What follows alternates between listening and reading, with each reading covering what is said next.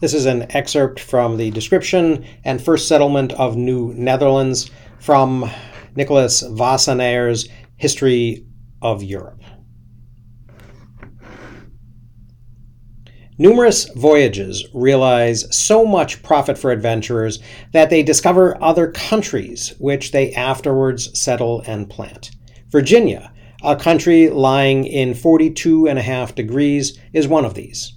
It was first peopled by the French, afterwards by the English, and is today a flourishing colony. The Lords States General, observing the great abundance of their people, as well as their desire to plant other lands, allowed the West India Company to settle that same country. Many from the United Colonies did formerly and do still trade there. Those who come from the interior, 30 days' journey, declare there is considerable water everywhere and that the upper country is marshy.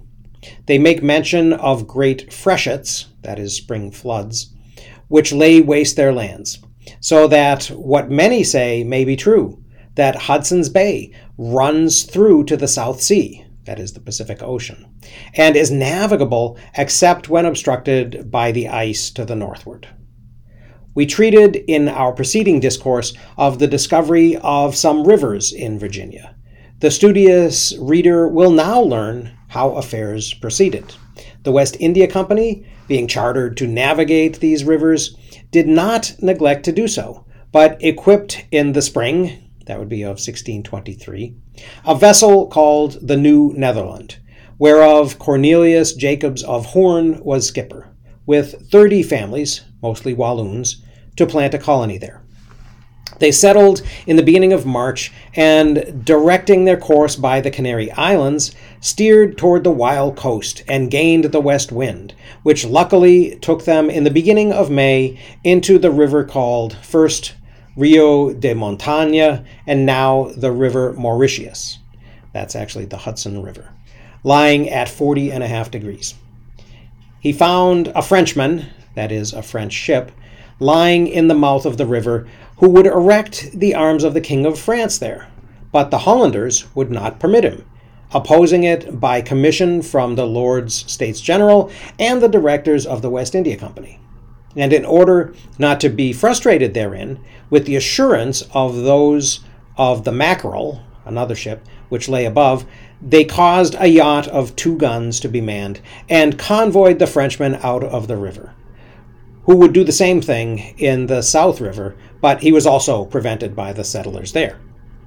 This being done, the ship sailed up to the Maycans, 44 miles, near which they built and completed a fort named Orange, with four bastions on an island called by them Castle Island, near present day Albany, New York.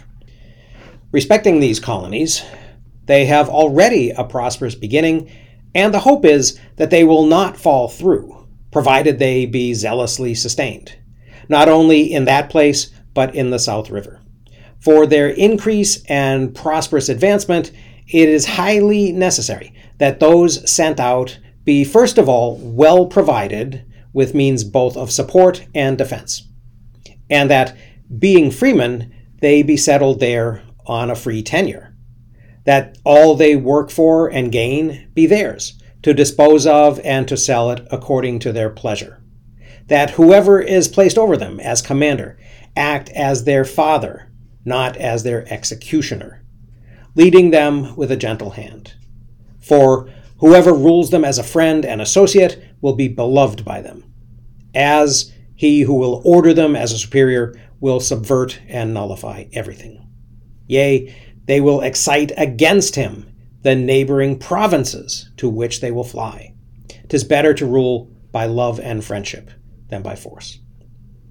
As the country is well adapted for agriculture and the raising of everything that is produced here, the aforesaid lords resolved to take advantage of the circumstance and to provide the place with many, many necessaries through the Honorable Peter Evertson Hulst, who undertook to ship thither at his risk. Whatever was requisite, to wit, 103 head of cattle, stallions, mares, steers, and cows for breeding and multiplying, besides all the hogs and sheep that might be thought expedient to send thither, and to distribute these in two ships of 140 lasts, that is 280 tons, in such a manner that they should be well foddered and attended to. In company with these goes a fast sailing vessel at the risk of the directors. In these aforesaid vessels also go six complete families with some freemen, so that 45 newcomers or inhabitants are taken out to remain there. The natives of New Netherland are very well disposed, so long as no injury is done to them. But if any wrong be committed against them, they think it long till they be revenged. They, the natives, are a wicked, bad people, very fierce in arms. Their dogs are small. When the Honorable Lambrecht van Twenhuizen, once a skipper, had given them a big dog and it was presented to them on shipboard, they were very much afraid of it, calling it also a sachem of dogs, being the biggest. The dog, tied with a rope on board, was very furious against them, they being clad like beasts with skins, for he thought they were game. But when they gave him some of their bread made of Indian corn, which grows there, he learned to distinguish them, that they were men. The colony was planted at this time on the Manhattes, that is Manhattan Island, where a fort was staked out by Master Kryn Frederick, an engineer. It will be of large dimensions. The government over the people of New Netherland continued on the 19th of August of this year in the aforesaid Minuit, Peter Minuit, that is, successor of Verhulst, took up his residence in the midst of a nation called Manhattes, building a fort there to be called Amsterdam, having four points, and faced outside entirely with stone as the walls of sand fall down and are now more, more compact. The population consists of 270 souls, including men, women, and children. They remained as yet without, that is, outside, the fort in no fear, as the natives live peaceably with them. They are situated three miles from the sea, on a river by us called Mauritius, by others Rio de Montaña. And again, that's the Hudson River.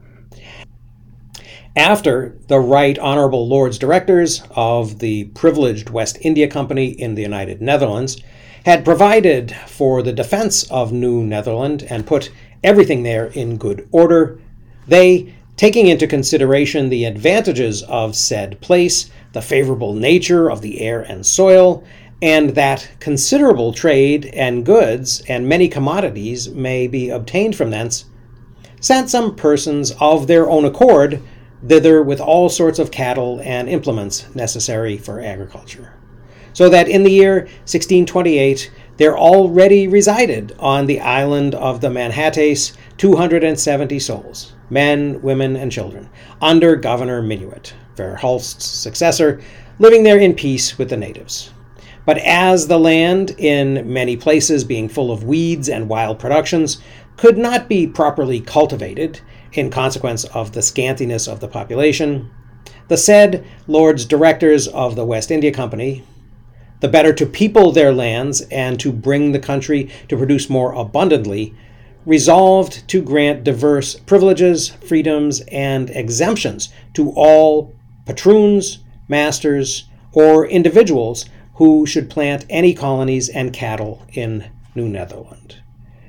And they accordingly have constituted and published in print certain exemptions to afford better encouragement and infuse greater zeal into whomsoever should be inclined to reside and plant his colony in New Netherland. So that is a description of the first settlement of Manhattan Island, which was called New Amsterdam, in the territory claimed by the Dutch, which was called New Netherlands.